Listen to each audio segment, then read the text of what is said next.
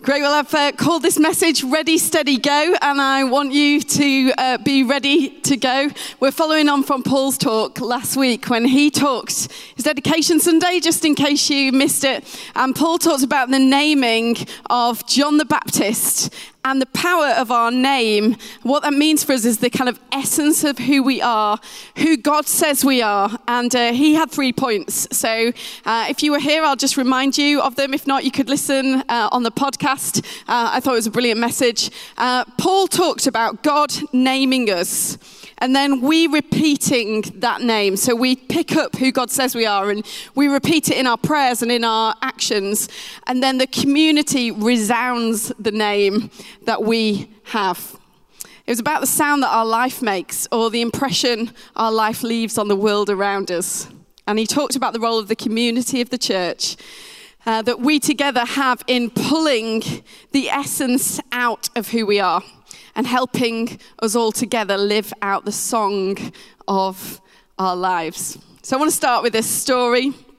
And uh, as I talk, I'm going to just take a bit further some of the, um, the thoughts that Paul had last week. So I read a story on Facebook uh, this week, uh, which uh, sometimes it's uh, good for some things. Uh, the story about a tribal community in Namibia in southern Africa. And it was about them uh, dating the birth of their child. That in uh, the UK, um, our date of birth is fixed. So my date of birth was the 24th of June, 1979. I've just turned 40. And uh, that's my date of birth. But in Namibia, in this uh, particular tribe, uh, they don't date the the birth of the child at their arrival in the world or even at the conception of the child, uh, but they date it much earlier, uh, since the day that the child was thought about by the mother. When a woman decides she's going to have a child, she'd go and settle down and rest under a tree. And she listens until she can hear the song of who the child wants to be when it's born. After she's heard this child's song, she comes back to the man who will be the father of the child to teach him that song. And then, when they conceive the child, they sing the song of the child to invite him into the world. When the mother's pregnant, she teaches the whole community, uh, older women, midwives of the village, the song of the child, so that when he's born, old women and people around him can sing the song of his life uh, to welcome him. As the child grows, other villagers learn his song. So if a child falls down or gets hurt, there's people who can pick him up and sing the song of his life to him.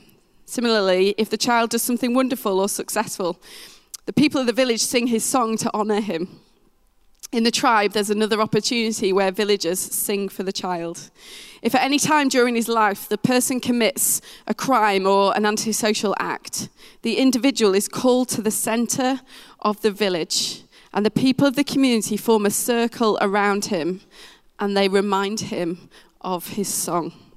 The tribe recognizes that the correction of antisocial behavior doesn't pass through punishment, it's by love and a reminder of identity.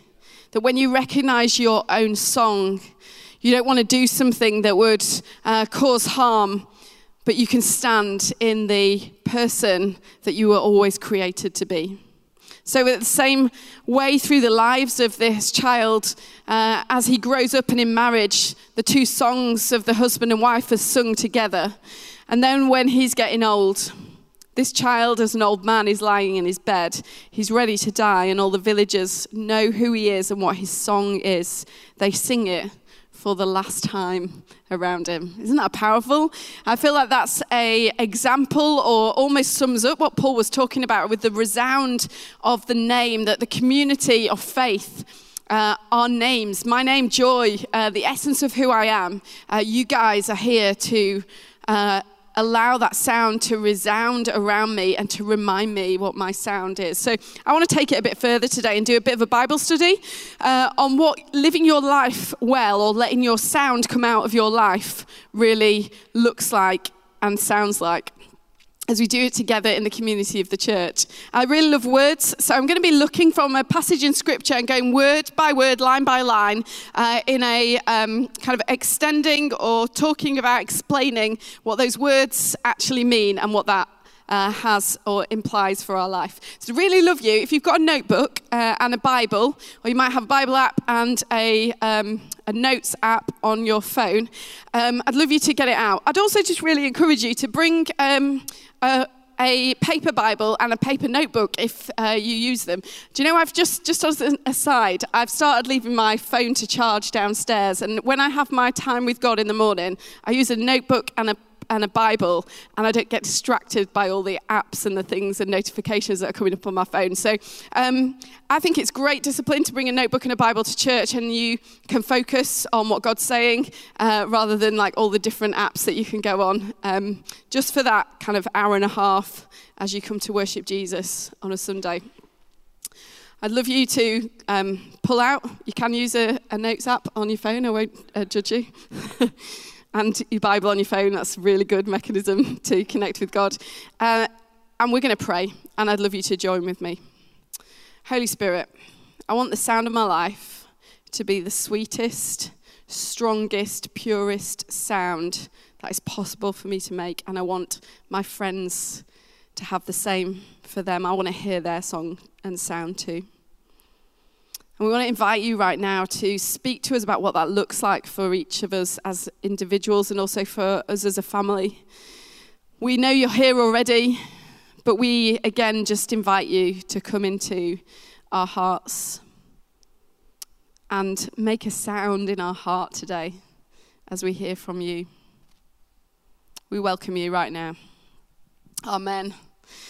Because the song that our life makes isn't a solo, it's a symphony or an anthem. It's not about us doing it on our own, it's a contribution to something that we all do together as a church community, but also the whole of creation is singing the anthem to its creator, uh, to our Father in heaven.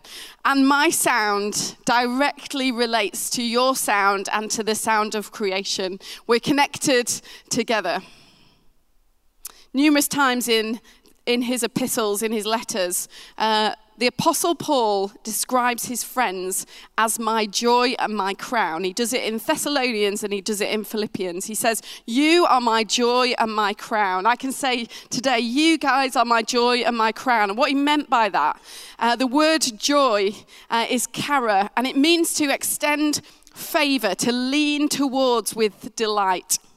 And crown, the word is Stephanos, and it means a wreath of victory.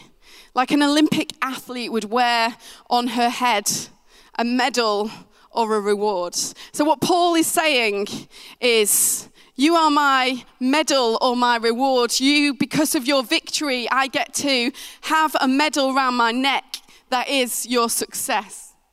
And so, like Paul can say, uh, in his letters, I want to say to you, as my friends, uh, you, your life, is my medal and my reward, and I've got you hanging round my neck. Uh, as uh, your friend, as your pastor, but as one another together, uh, I want you to remember that you've got each other hanging round your neck. The song of your life is my medal. The success of your life hangs round my neck. And because the kingdom of heaven is generational, and connected. We all inhabit the city of heaven together, and how you run your race and get your prize is connected with me. We're all connected to one another. And heaven will be full of incredible stories as we get to celebrate one another and what we have achieved, but more importantly, who we've become uh, on that final day.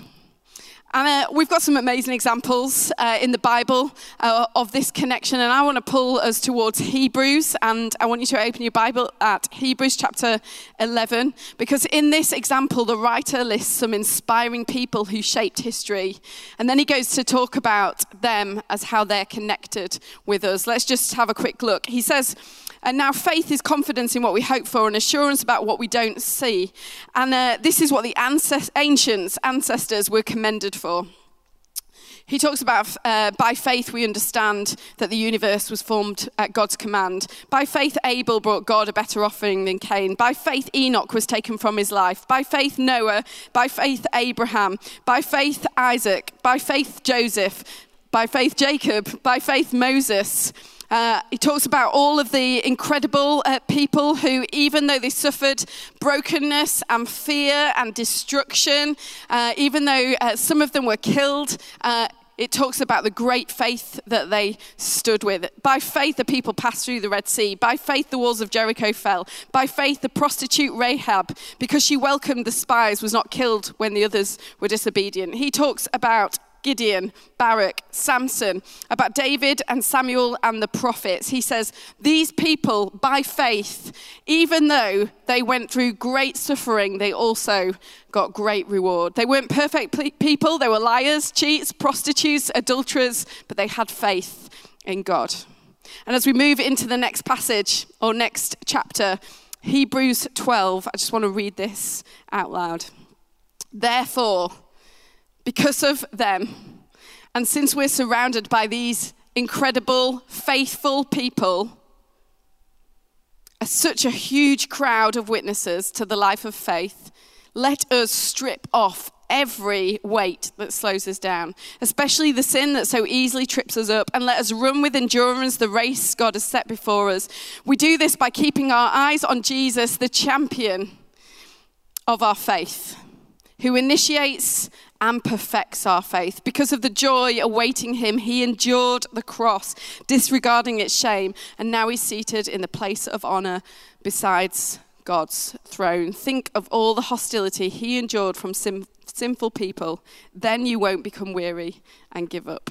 So I'm just going to go line by line down Hebrews 12 and explain to you what the words uh, mean in the Greek. Just for your information, I have no Greek education, but I found some really good websites that do the translation for you. You can have a look on blueletterbible.com uh, if you're interested in that. Uh, I think it's a really good resource for us in our Bible study. So I'm going to go line by line. The first one, therefore, because we are surrounded by such a great crowd. This word, surrounded, in the Greek is is peri kar mai, and it means to lie all around, or to enclose, or to encircle, or hamper, or be bound with, to hang about.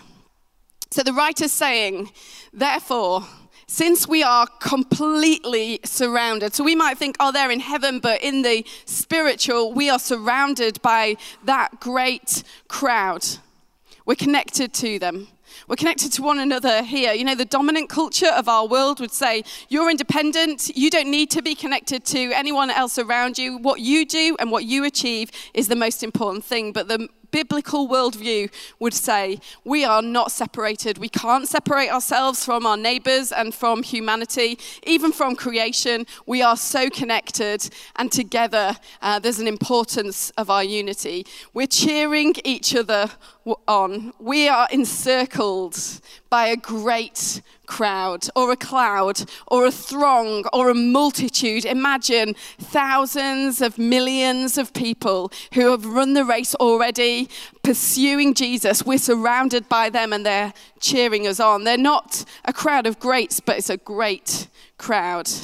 Cheering one another on towards the goal. The goal is to keep living like Jesus to finish well. The goal is one another's transformation into the likeness of Jesus. The goal isn't to do great things, but it's to become a reflection, the truest reflection of who God made you to be as you reflect his son, Jesus. And the goal is to encircle others, to help them to do the same, and to let them help you so that we are carrying each other around our neck. And in order to get to that goal, preparation for the goal is key. And I want to talk to you about what a preparation looks like. So, number one, let's get ready and unload. The verse said, Let us strip off every weight that slows us down. And that word strip off, off is apotithemi.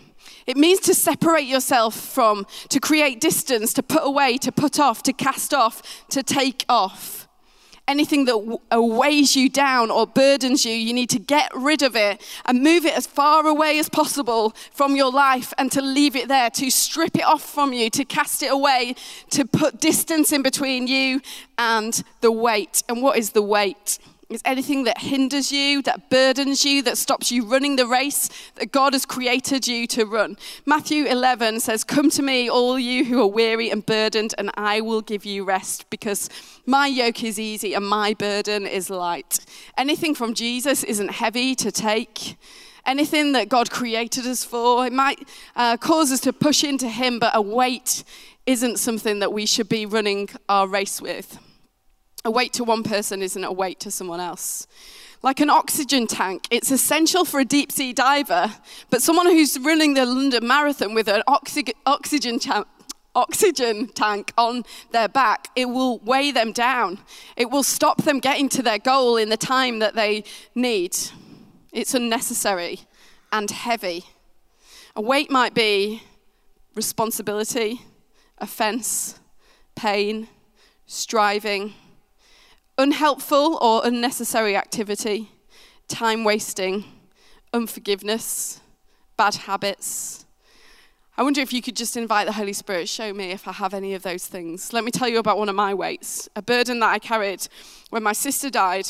She'd only just got married to her husband, who was six months. Uh, he wasn't six months old. Their marriage was six months old. They got married, uh, and then she died. And one of the things that I walked through when she died was the grief and pain of Ian's loss, her husband.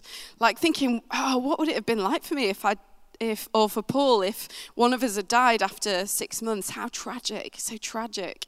And I remember sitting quite, quite soon after she died on the floor at my mum and dad's house with Paul just sobbing and just saying, I just can't get over my heartbreak for Ian. It's just so heartbreaking. And I remember he just said to me, you know, Ian's grief isn't your grief to carry. Like, that's not yours. And it, I heard what he said, but I found it really hard to put it off and to move it as far away as possible. And I realized uh, two years after she died, when he met another uh, really lovely, lovely woman and got married, I realized that I'd been carrying a burden that wasn't mine to carry because he'd processed some of his burden and I was still carrying some of mine.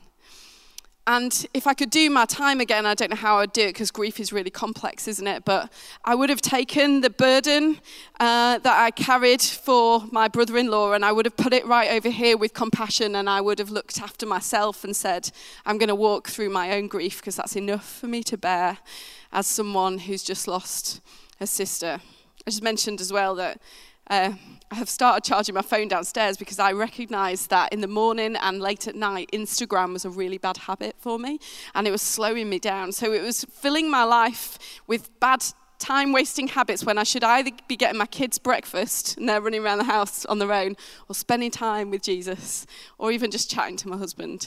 And so, a practice for me to get that weight as far away from myself as possible is to charge it in the kitchen, and so I can uh, just get up and not be distracted by other things in the morning. I wonder if you've got some weights or some burdens that are just slowing you down. It's not sin, it's just stuff that's slowing you down. So, number one, get ready. Uh, and number two, get set, untangle yourself. The Bible says in this passage, untangle ourselves from the sin that so easily trips us up, that entangles us. And this word sin, uh, the Greek word is hamartia. Hamartia, maybe. Uh, there is on the blue letter Bible, you can press a little microphone and it tells you how to say it, but I can't remember what he said. So, hamartia. Uh, this uh, description or explanation of what of this word is a competitive onlooker who skillfully surrounds you, trips you up, and thwarts your goal. What an amazing description of sin. Uh, it's something that would tangle you up and uh, cause you to be so bound to uh, your brokenness that you can't run the, the race that you need to, but also it trips you up, it stops you getting there, uh, but it's competitive. It's an onlooker that says, I am not going to let her get to the thing that she needs to get to, and so I'm going to do everything I can to thwart her goal. You know, sin is not our friend. Sometimes we think it's our friend, but sin is never our friend. It tangles us up, it thwarts us, it competes with our goal. Endurance is our friend. I want to encourage you to take responsibility for your behavior that results from sin. You know, sin usually starts with poor beliefs, which start with a wound and they stop you running. And we have to make a decision as followers of Jesus, as believers in truth, to stop believing lies and stop partnering with uh, negative things in our life that would lead us to trip up and not get to our goal. Bill Johnson says any thought that doesn't result in hope or joy is under the influence of a lie. I wonder if there's times in your life where you're uh, experiencing a belief that doesn't that isn't full of hope or isn't joyful. Uh, it's under the influence of a lie. That might be fear intimidation, small thinking, forgetting who God has named us, listening to the other names that uh, people are saying over our life and speaking over us. That might be there's no consequence to my behavior. It might be that I'm not good enough. It might be that I have nothing to bring. It might be that I'm too broken to get uh, up. It might be looking for approval and validation from the wrong places. And usually, lies start from a wound that just cause us to limp a little bit. And if we don't get the splinter out of the, uh, the flesh, then they get infected and it causes us to do other things, and then we're just tripping up before we know it. I've got a story of. Um, my little boy Finley, who's uh, 10 years old, he had his sports day uh, this week. Uh, it was supposed to be last week. He uh, got cancelled, and uh, because of the rain, and so he's getting really excited, getting really uh, full of anticipation for um, what he was going to achieve at his sports day. And then on Thursday, uh, Wednesday night, he got a huge thorn in his heel. And uh, I was away with work uh, somewhere else. And so uh, Paul's left on his own, like juggling like loads of different stuff that happened this week and kids and getting them to school on time and then a big thorn in uh, Finley's foot. And so on uh, Wednesday morning or Thursday morning, Finley's crying his eyes out, saying it really hurts, but not letting Paul go anywhere near the wound to try and get the thorn out. And Paul's saying, if we don't, if we don't do this, you won't be able to run at sports day. Uh, he's on the phone to me saying, I just can't get it out. And Finley's gone to school, like limping. I don't know what to do. So I got back on Thursday tea time, picked Finley up, and brought him to the revived prayer meeting here. On the, after I'd spent quite a bit of time with a little needle picking out the skin, trying to get it out. And he's going, Get off me, get off me, it really hurts. And I thought, I need to find someone he doesn't know well enough to shout at them so we can get this thorn out of his foot. So I uh, arrive at Revive and look round for any health professionals I know that might have or a mum who uh, has gone before me and might be able to. It's always like, I would have rung my mum, but I think Finley would have smacked her in the face as well because of the familiarity.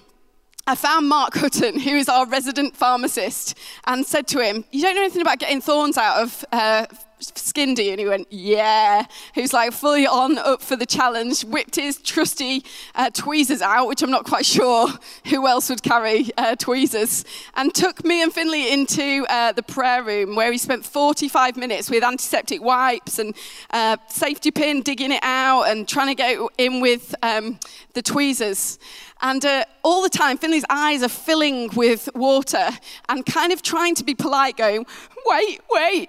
and I'm sat there thinking, I know he needs to get it out. He's got to get it out. And so I just need to let Mark do his thing. After 45 minutes, Mark's pulled all of the thorn out. It was huge. And Finley's skin starts to heal. And the next day, uh, he uh, is ready saying, I, can, I can't feel it anymore. I can't feel the wound. I'm going to run the race. So he ran two races uh, the, um, the sprint, and I was there, but I can't remember what the other one was relay and something else. He did three. And uh, he got two gold medals. Uh, and he texted uh, Mark saying thank you. And do you know what? Uh, my reflection, I was like, oh, what a great story for my preach on Sunday. Um, sorry you had to go through that, Finn, but um, it's really useful. I, I thought, you know, Finley gets the medal, and it's great that he gets the medal. But the medal also belongs to Mark because of the uh, extra care and support that he put in for Finley getting that thorn out. And so I'm not saying that uh, the thorn in Finn's foot was uh, sin, but there are uh, aspects uh, of um, wounds that lead to then sin. Does that make sense? That we trip around ourselves because of the way uh, that a wound has affected our life or our head, our mind. Uh, and I want to remind you that sin's not your friend, it will trip you up. And to give you an opportunity today to just untangle yourself, to take it off, to ask the Holy Spirit to bring healing into your life. Okay, so number one, get ready. Number two, get set. Number three, go unswerving. The passage says, Let us run with endurance the race God has set before us. And this word run isn't just a jog or a little amble uh, around the countryside. This word, trecho, means to incur extreme peril, which requires the exertion of all of one's efforts to overcome. So, to absolutely stay completely focused, no distraction, uh, with endurance, not swerving from the left or the right, to keep going to keep going even when it's hard. When I was in labour with Poppy, we had a home birth uh, with this little pool in the kitchen, which might not be everyone's cup of tea, but it was uh, great experience as far as labour goes. And uh, I was like, I am so determined. I need to get this baby out. Let me focus. Let me focus. And two things happened. Two midwives who were at the birth were just having a nice catch up because they'd not seen each other for a while. And I was like, I'm trying to focus. I'm getting this baby out. Although actually I was a little bit more polite than that to the midwives because I felt a bit awkward, but I really wanted to say that. But then my mum, it was Good Friday, my mum was there as well, like giving me some support in the kitchen, and she kept making hot cross buns for the midwives and kept burning them. And I, to this day, cannot um, smell hot cross buns that are burnt without thinking of this experience. And I just absolutely lost it. Uh, I was trying to focus, I was trying to give birth to Poppy, I was trying to get all my exertion in that place. And then my mum is burning the hot cross buns in the corner. I just went, Stop burning the hot cross buns! Because I need the focus. And that is what it means to run your race. Nothing to come and distract you, but to give you absolute focus and all of your exertion into your life, into the race that God has called you to keep going when it's hard, to keep going when it's lonely, to keep going when it's painful, to keep going when it's boring, to keep going when it feels unfair. Keep going because we don't serve the God of personal comfort. We serve Jesus, the King, and we have died to ourselves to follow him. And the Bible says, keep going with endurance, to run the race. And this word, race, is agon. It's a stadium battle, an Olympic contest to be watched by the world. And this has implications for the way that we run, the kind of life that we live. We need to live as if everything, everyone is watching us. Not just the highlights that we put on Instagram, but every bit. The bits that are in secret, they need to come into the light. Jesus says, Let your light shine before all people so they can see the good, your good deeds and praise your Father in heaven. We are in a stadium battle, an Olympic contest to be watched, and it requires integrity and endurance and focus and determination because people are watching. You know, the, uh, the great uh, crowd of witnesses are watching, but the world is also watching, and they're watching who we worship, and they're watching does it change our life?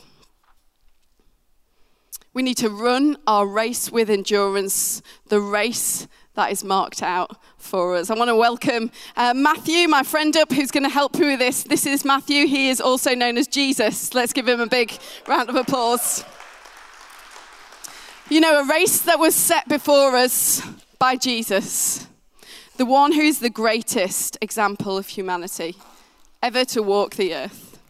He set before us a way of living that it's not about what we do, but it's about who we are, how we do life he followed the way of love, of compassion, of kindness, of sacrifice on his knees before the people that he came to serve, showing us what it looks like to mark a race out, to live a life well lived. He showed us what, sacri- showed us what sacrifice, what justice, what hope, what redemption looks like. He showed us what mercy looks like, what celebration looks like. He showed us what stillness and gentleness and faithfulness looks like.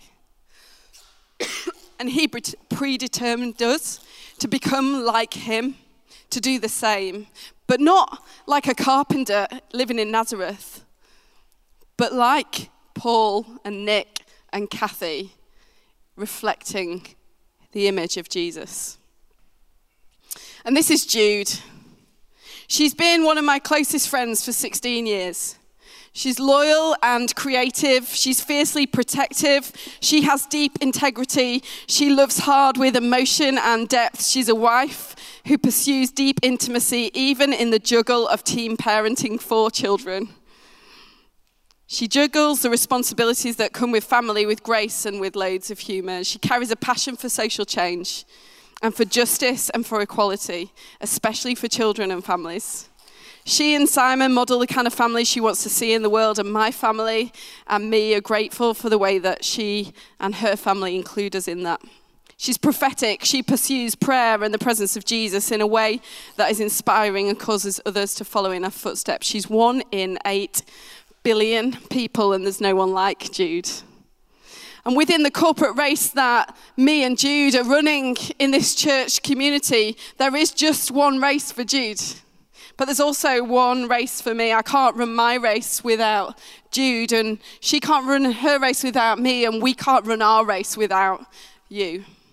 Jude gently helps me take my burdens and weights with Jesus down. She reminds me of Jesus who untangles my sin, and with kind reminders of who I am. In the communal changing room, that Paul talked about, the church that goes uh, a space for us all to grow into who we were called and created to be. When we're in a changing room, we sometimes uh, get naked by accident in front of people and expose ourselves in the sin. And Jude, she kindly holds a towel up and shows me, it's okay, I'm going to cover you, because that's the kind of friend and follower of Jesus she is.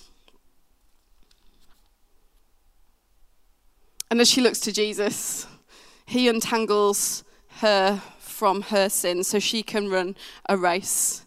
And as he untangles her, we're able together, as we look to Jesus, to help her take her baggage off and the burdens and the weights that are holding her down. And to remind her who she is and to sing that song over her life, the song that heaven gave her.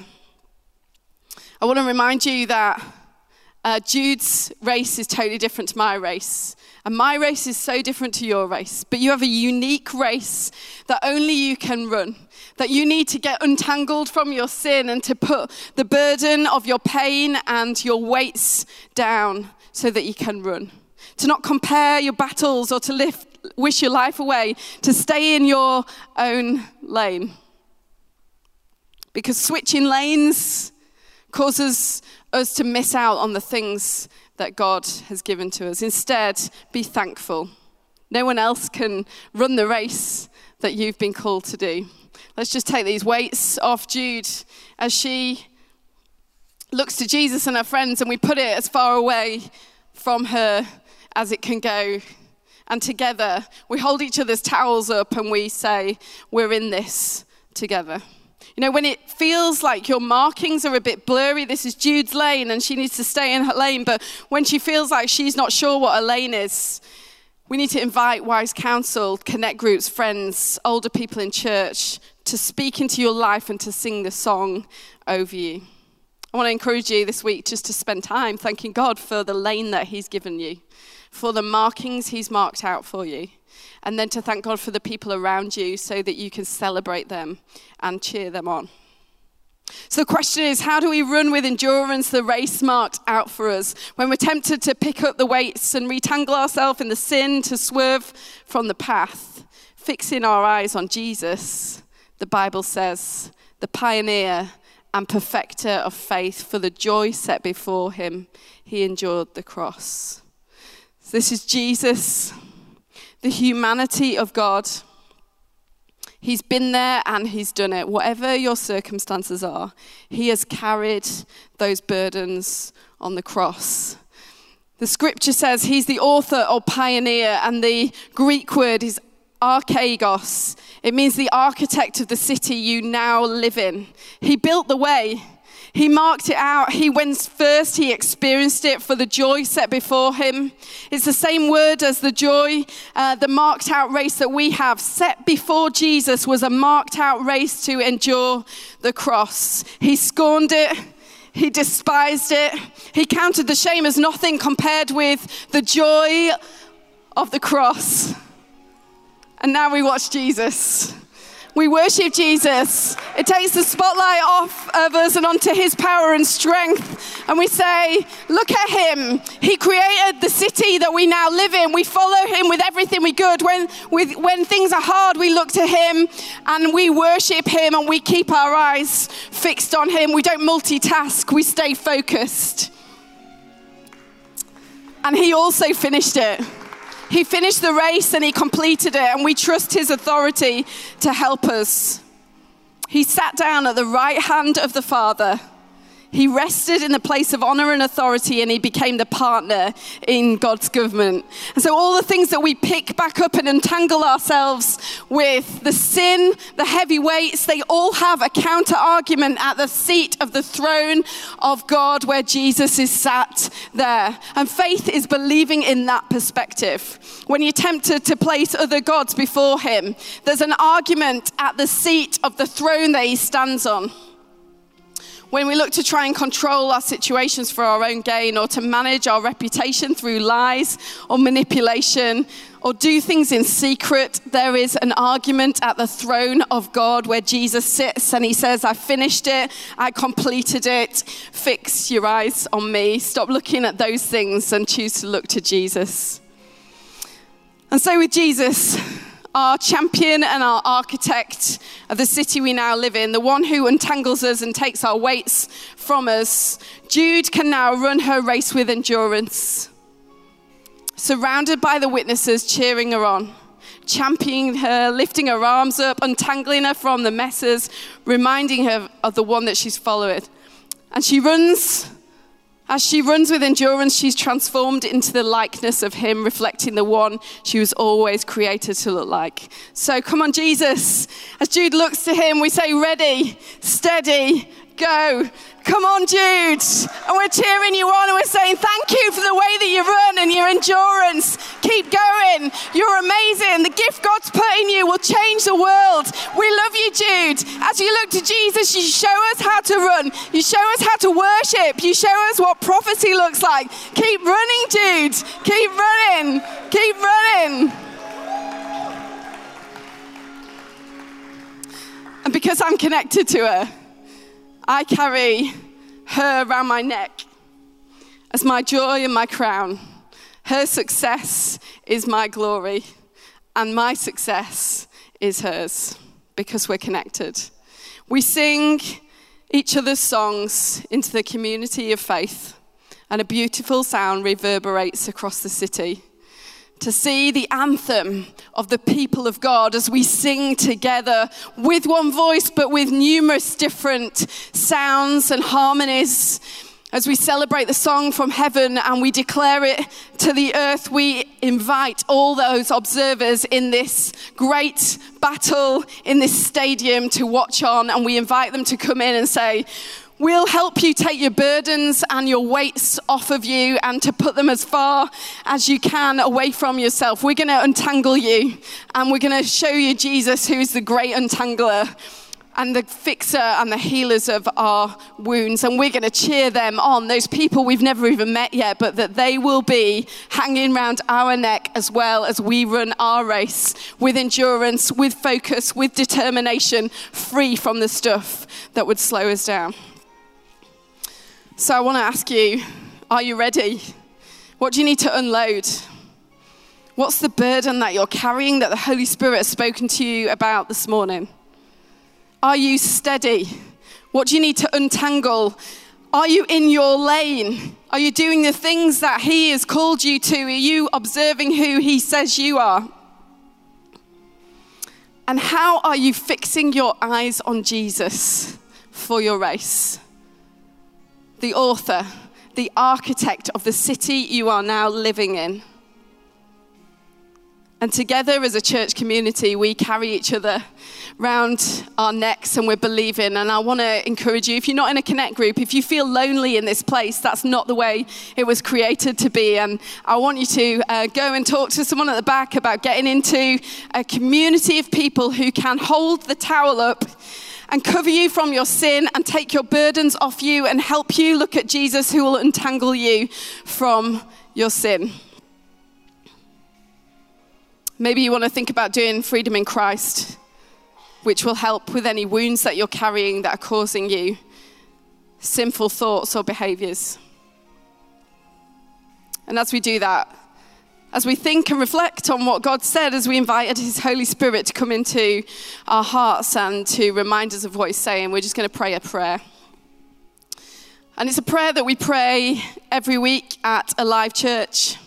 It's a prayer that is like a gateway prayer, and you could use it as a prayer to uh, recommit yourself to what God says and what God said today. And it's also a prayer that if you aren't a Christian and you've never met the architect of this city we've described, I would love you to consider it pr- praying it today. We're going to pray it out loud. And once we've prayed it out loud, if you have prayed it for the first time, we'd just love you to put your hand up in the air because we want to celebrate with you and we want to walk with you to take off that excess weight that you don't need to carry. Let's pray. Thank you, Jesus. Sorry, for loving me before I ever loved you. Thank you, Jesus, for dying on the cross for me. Thank you that I can get connected to you now because you are alive today. I admit that I've lived my life without you and have messed up. I ask for your total forgiveness and I commit myself to you. Help me to submit my life to your teaching and direction from now on. I receive you into my life and ask you to fill me with your Holy Spirit. Amen. So, with every um, head bowed and eyes closed, if you just feel a kind of stirring inside of you where you want to say yes to following Jesus and living this way, to being part of a community that will cheer you on and champion you. If you have never prayed that prayer before but you want to, I'd love you to put your hand in the air just so we can see and we can come and start the journey with you.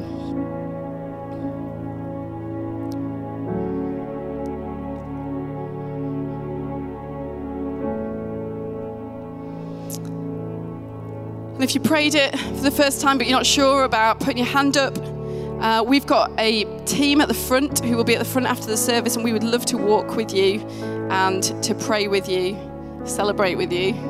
And if there's anything that uh, you feel the Holy Spirit stirred in your heart, any weight that He's pointed out, any sin that needs untangling, any way that you're not fixing your eyes on Jesus, then we also have a team of people who would love to pray with you, or you can chat to the people around you or the people in your Connect group uh, to begin the journey of getting ready, getting set, and going. Amen. Let's thank Jesus and Jude as well.